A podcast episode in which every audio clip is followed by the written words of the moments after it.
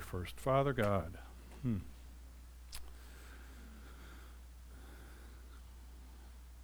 Lord, today as, uh, as we talk about love, I just pray that those who need to hear this message will indeed have ears to hear.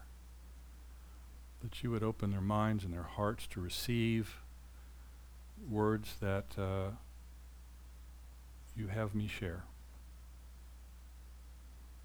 We give you uh, the honor and glory, Father, in whatever happens. We take none of it for ourselves and just offer it to you. And I lift this prayer up to you now in Jesus' name. Amen. Well, we've been doing this series called The Invitation all during Advent.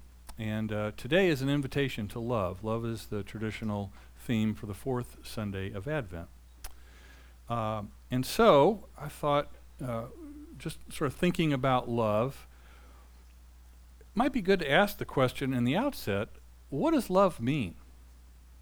And um, I found some responses from some children, which are usually very enlightening. And so here are a few of the answers that, uh, th- these children, when they were asked this question, what does love mean? All right, here's what they said. This is Rebecca, age eight. When my grandmother got arthritis, she couldn't bend over and paint her toenails anymore. So my grandfather does it for her all the time even when his hands got arthritis too. That's love. Billy, uh, who was four, said, When someone loves you, the way they say your name is different. And I love this part. You just know that your name is safe in their mouth. Isn't that great? Isn't that great? Bobby, age seven, says, Love is what's in the room at Christmas if you stop opening presents and listen. A seven year old said that. Isn't, that. isn't that insightful? Nika, uh, age six, says if you want to learn to love better, you should start with someone you hate. Ooh. Tommy, age six, this was great too. Love is like a little old woman and a little old man who are still friends even after they know each other so well.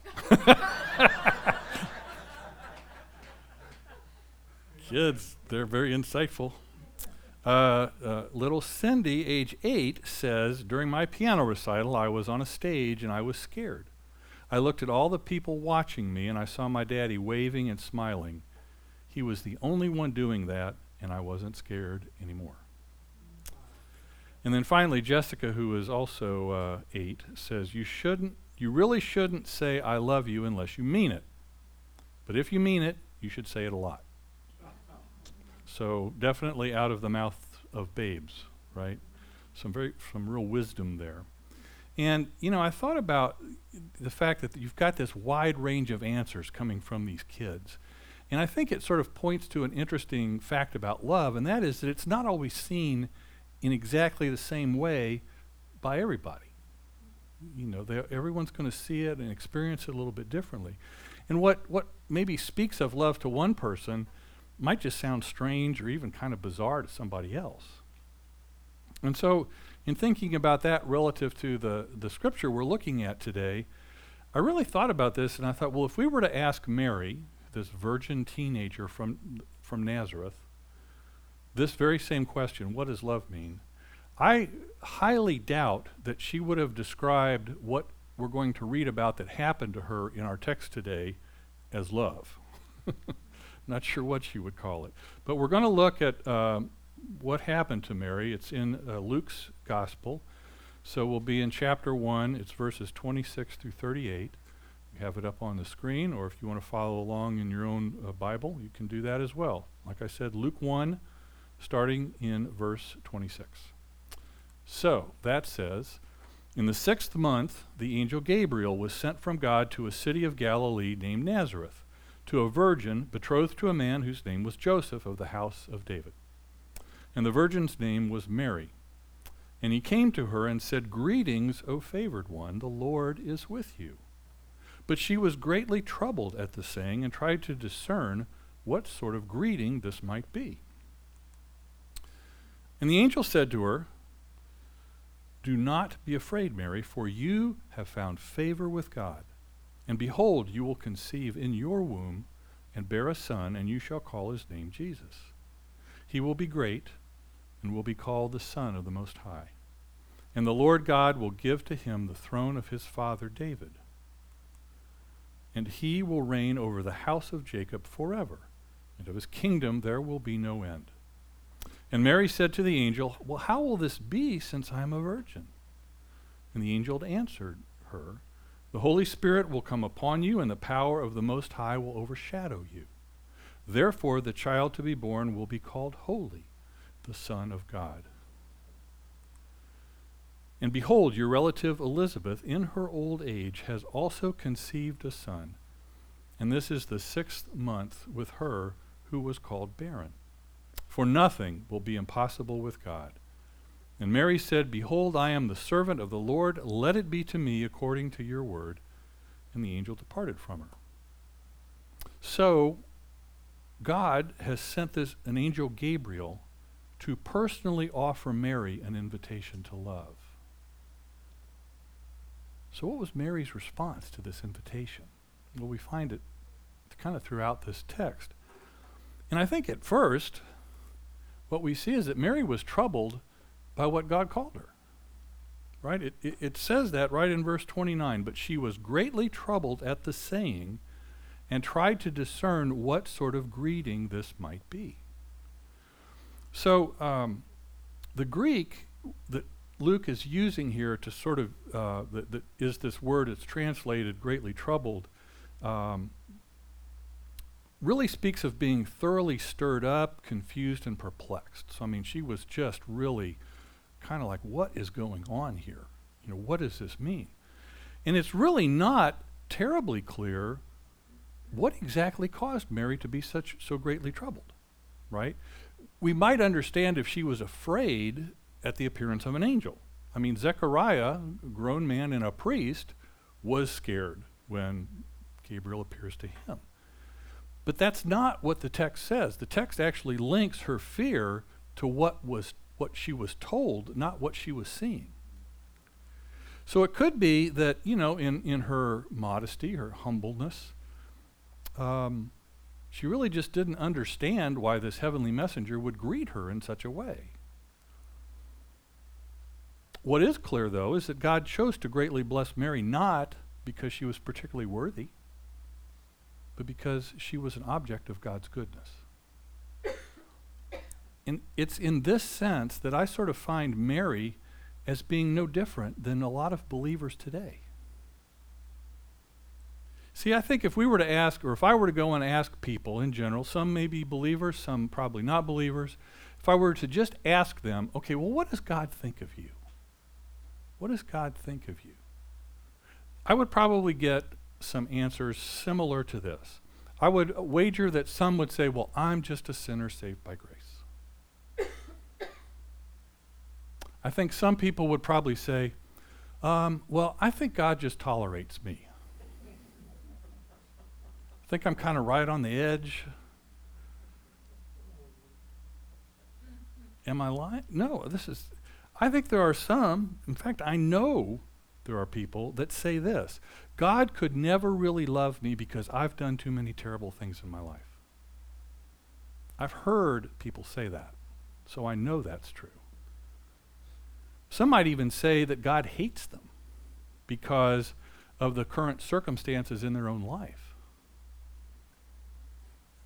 So you have all different kinds of responses to what how people perceive God viewing them. Now there was a theologian, uh, one of my favorites, named A.W. Tozer. And A.W. Tozer once said, "What comes into our minds when we think about God is the most important thing about us." What comes into our mind when we think about God is the most important thing about us. Now, I think that's certainly right because I do think it's important that we think right and true thoughts about God. But I would maybe argue with Mr. Tozer a little bit and say that perhaps the most important thing for us is actually understanding what God thinks about us. Because that's where we miss the boat so often. And I think this is, again, this is personal opinion. I think perhaps Mary was troubled when she heard this greeting because it never occurred to her that God thought favorably about her.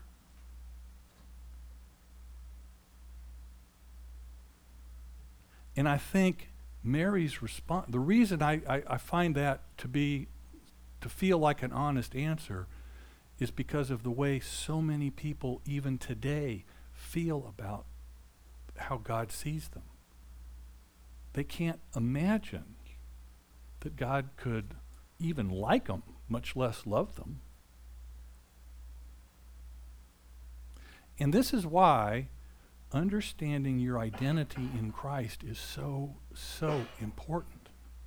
Because if you can get that, it'll unlock so much of Scripture for you. And uh, for those of you that have taken our School of Kingdom Ministry, or maybe are taking it, more time is spent on this subject of identity than on any other single subject in the entire year's curriculum We spend six sessions on this, specifically focused on identity. I think the next greatest is healing with five. So, six sessions are spent on identity. And um, because it is truly that important that we understand what that identity is. And um, there is what, what they've done in the material is that they have put together what they call an identity confession and it's 100% taken from Scripture. Okay, so there's no nothing that's not already in the Bible that's in this confession. Now, I've never been a big one of creeds and, and repeating creeds in church. I mean, I grew up in the Catholic Church. It was, you know, more liturgical than uh, than this church, clearly. Um, and so I, I really came to feel that so often we re- if when we repeat these creeds or the Lord's prayer, whatever it is, week in and week out, it simply becomes an exercise. There's not a lot of meaning to it anymore. Right? We just say these words. We don't really even think about it. It's just we're, this is what we what we do at this point in the service, and so off we go. You know, saying the Lord's Prayer or the Apostles' Creed or the Nicene Creed or whatever your tradition may have said. But that doesn't mean that the creeds are bad. I mean, in fact, they're very good, many of them. And so I want to do something, just a, this must be the day for doing something a little bit different. Uh, I'm going to ask you, uh, we're going to read part, it's not the entire thing, but it's most of it. We're going to read this together. I've got to have the words up on the screen. Because I think this is important. That if no other time, and I'll just say, if you like this and you want to get a copy of it, I'd be willing to send you a copy of this. I don't think that would violate any kind of SOKM licensing issues that we may have. So if you want a copy of this, I'd be happy to send this to you via email. So here goes. I'll start and we're going to read this together. I am a child of the King. I am a co heir with Jesus.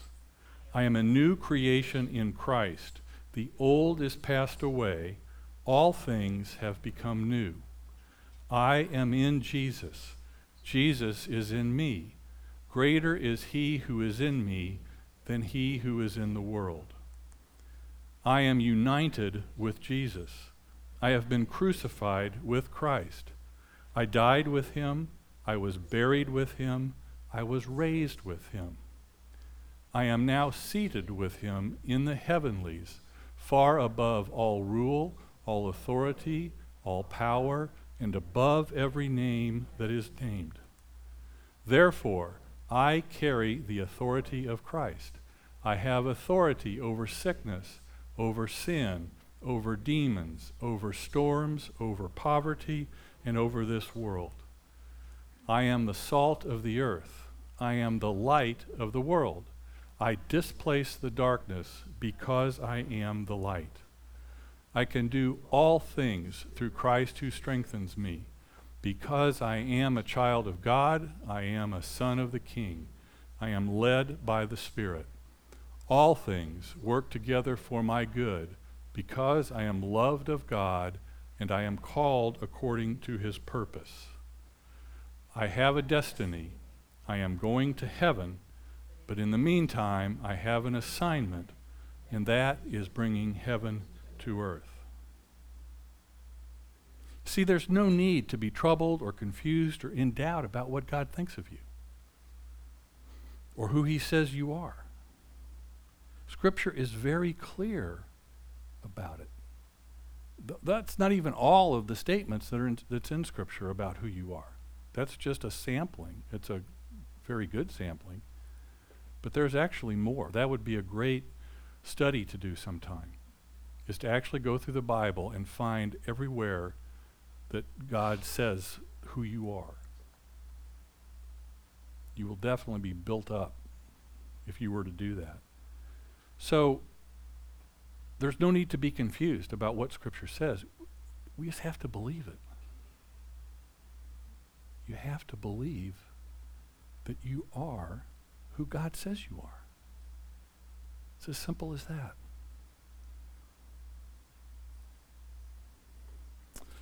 Secondly, I think Mary was confused by what God called her to. So, you know, there's a, good bit of confusion. In, in, in, in verse 34, uh, it says, And Mary said to the angel, How will this be since I'm a virgin? So she had a lot of questions. One major obstacle to this blessed event was that she was still a virgin.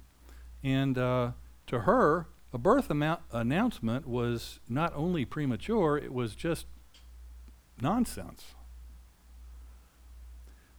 But see, even in her question, she displayed a bunch of faith. She simply asked how this could occur because she was a virgin. She didn't question that it could occur. Her question reveals a, a great spiritual sensitivity.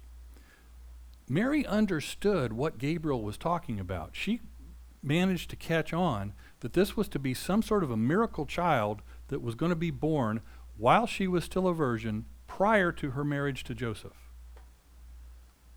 See, naturally, she wondered how this was going to occur. She believed the promise, she just didn't understand the performance. And here's where I think Mary does much better than most modern believers. We not only don't understand the performance, most of the time we don't believe the promise either. Let's take tithing as an example. Everybody's favorite subject. And the reason I picked it is because it's the one area of godly living where God encourages people to test him. Let's look at a verse from Malachi. Malachi 3:10. Bring the full tithe into the storehouse that there may be food in my house, and thereby put me to the test, says the Lord of hosts, if I will not open the windows of heaven for you and pour down for you a blessing until there is no more need. Okay, here is the most blatantly obvious promise of a blessing in all of Scripture. And yet, many, many, many believers continue to put in far less than a full tithe. Now, this is not, I'm not, if that's you, that's between you and God. I've said that many, many times. All I'm pointing out is that it doesn't get much more clear in Scripture than this. And there's lots of other examples as well of places where God says He will bless us. And so, just as we need to believe what God says about us, we also need to believe what God says He will do for us and through us. See, Mary shows it's okay to question the performance, but we have to have faith in the promise. And that's where we miss the boat so often. You know, this is just one example of a promise in Scripture. There's so many others. And yet we are we tend to not want to believe that that is true. I mean, I've even heard people question their salvation from the sense of, well, you know, I think I think Jesus probably died for everybody but me. and my response is always, really? Okay, have you stopped and thought about what an arrogant response that is? Really, at your at its core, it's kind of the height of arrogance. That somehow or another, the rule the, the, creator of the world couldn't figure out how to save you from your sin. That this methodology that he came up with to ensure that those who believed in him would have a spot in heaven doesn't apply to you. Really? Really? And so we've, we've got to start believing what God says. I've said this before, but there's a difference between believing in God and believing God. Satan believes in God. That part's not that hard. Believing what God says to be true is where the struggle comes in. And that's why it's so important that we have faith. That's what faith does. It believes the promises of God. And so, even though Mary has these obstacles that she's trying to overcome, she was still willing. And because she was willing, she literally gave birth to love. And so you know, there are other examples in Scripture of God announcing that a child was to be born through someone. Like, for example, Sarah, who was Abraham's wife. Her response was she laughed. She thought this was hilarious. What, me? Have you seen my husband? Have you looked at me? Not happening. Zechariah, Elizabeth hu- Elizabeth's husband, just doubted. He was like, well, that's not, you know, you got to be crazy. And so, by contrast, Mary just submitted, knowing that she was nothing more than a servant of God. So she believed that the angel's words, and she agrees to bear the child even under humanly impossible circumstances, and in addition, with difficult social circumstances. Uh, and we've talked a little bit about this, but Let's just look at it from Mary's perspective. We've kind of looked at it from Joseph's, uh, I think, a few weeks ago. But here's what sort of would be the, the situation for someone in, in Mary's position. A young unmarried girl who became pregnant literally risked disaster. Unless the father of the child agreed to marry her, she would more than likely remain unmarried her entire life. If her own father rejected her, she could be forced into begging or prostitution in order to earn a living. In this case, she risked losing Joseph, she risked losing her family, and she risked losing her reputation. And then, on top of all of that, you have her story about how this happened. We have touched on that. Well, the Holy Spirit came upon me, and I am now pregnant, but it's with God's child. Okay, so now add crazy to all the other things that she risked. And the thing is, still, despite all of that, what's Mary's response? Let it be to me according to your word. And when Mary said that, she really didn't even understand the tremendous opportunity that she was going to have. She took a risk of faith. She didn't consult with anybody else. She didn't take the time to sit down and make a list of the pros and the cons. Tell you what, Gabriel, let me get back to you. I just can I can I sleep on this? No. She just took the risk. We say that, I don't we've probably said it a thousand times in this church. It's one of Wimber's most more famous sayings where he says that faith is spelled R I S K. Well, Mary exhibits that kind of faith in abundance in this passage. And because she had that kind of willing obedience, she quite literally gave birth to love. She was center stage at one of the greatest miracles of all time. And I find that as believers, we need to have that kind of trust and that kind of responsiveness when God calls us to do something. See, there's too many times when we just we, we wait and we want to see what the bottom line is before uh, actually agreeing to do what God has called us to do. We want to see the end before we actually embark at the beginning. It's not the way God works.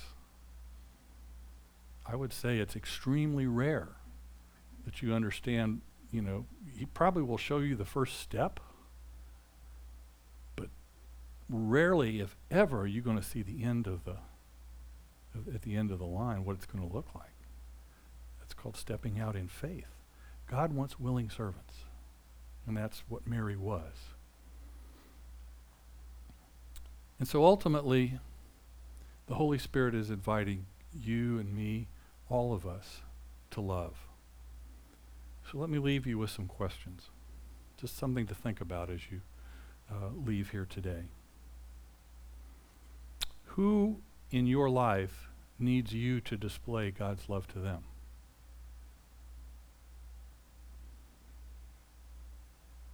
What can you do in the next 24 hours to show God's love to a stranger?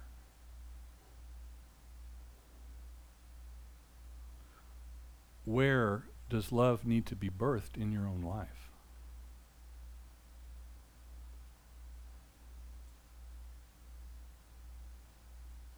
For some, why is it difficult for you to accept this invitation?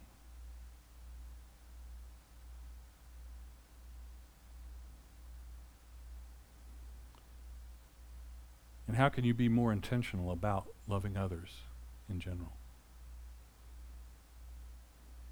See, we should be able to accept the Spirit's invitation to love because doing so is a lot like little Cindy in the piano recital that I mentioned at the beginning. See, you may be unsure of yourself, you may be scared, you may think a lot of people are looking at you when you, you try to, to accept this invitation to love. But see, regardless of whatever else may be going on, either within you or externally, without you, your daddy is in the audience and he's waving and smiling.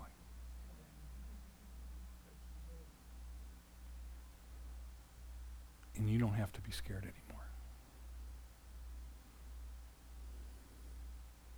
Let's pray.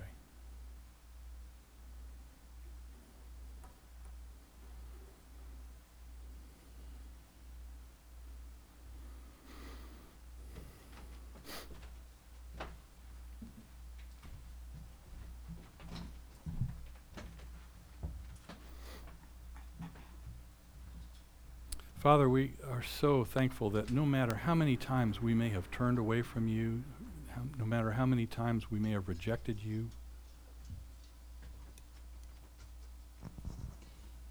no matter how many times we may have said yes, you invite us even further and even deeper into love.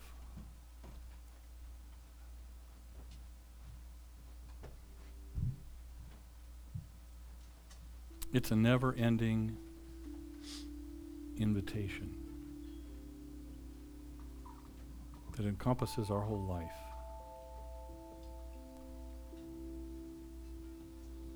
And not only do you invite us into it, you also invite us to partner with you to spread that love to the people that we have some influence over.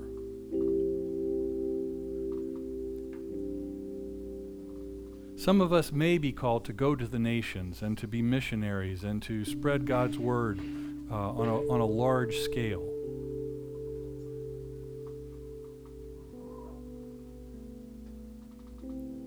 Most of us aren't. Most of us are just called to do the little things.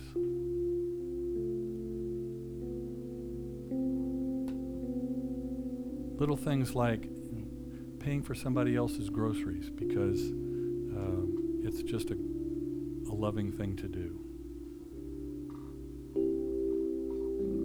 Something like praying for the frustrated and frazzled clerk in a store because it's Christmas time and the hours are long and he or she's been on their feet all day. Lord, there are unlimited number of ways in which you present us with as a means to share your love. And so, Father, I pray that those that, things that we may have missed in the past, we won't any longer. That we will actively look for ways to spread your love to anybody that we come in contact with. Father, we ask that our life would be our mission field. We don't need to travel any further than down to the store to pick up groceries or to work or to the gym or anywhere that we might normally travel during the course of our day. And you will show us those who we need to share your love with. So, Father, help us to be attentive to that. Help us to really press in and look for that. Because the blessing is not reserved for the person that is on the receiving end. We will be truly and wonderfully blessed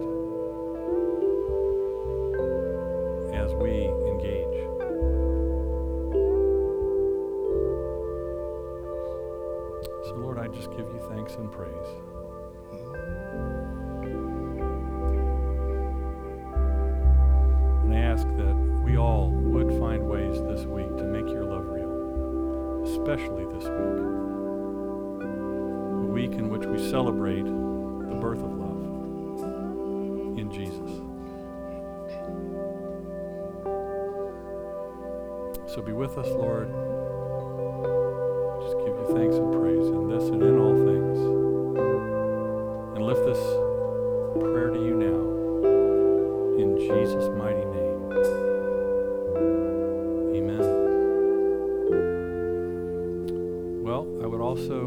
Leave here today, I would just remind you that we do have a Christmas Eve service. It's at 6:30 on Tuesday. Um, and so would love for you to come and to actually celebrate the true meaning of Christmas with your uh, with your church family. And also, you're invited to come to our house this afternoon. Um, if you didn't receive directions or didn't see them via the email, uh, just ask me. I've got some, or I can just tell you what the address is. Uh, everybody is welcome to come, and uh, starting at two o'clock, and just come and hang out. There's, I'm sure there's going to be plenty of food, uh, but we do ask that you bring something, dessert or uh, some kind of an hors d'oeuvre or whatever to share with everybody.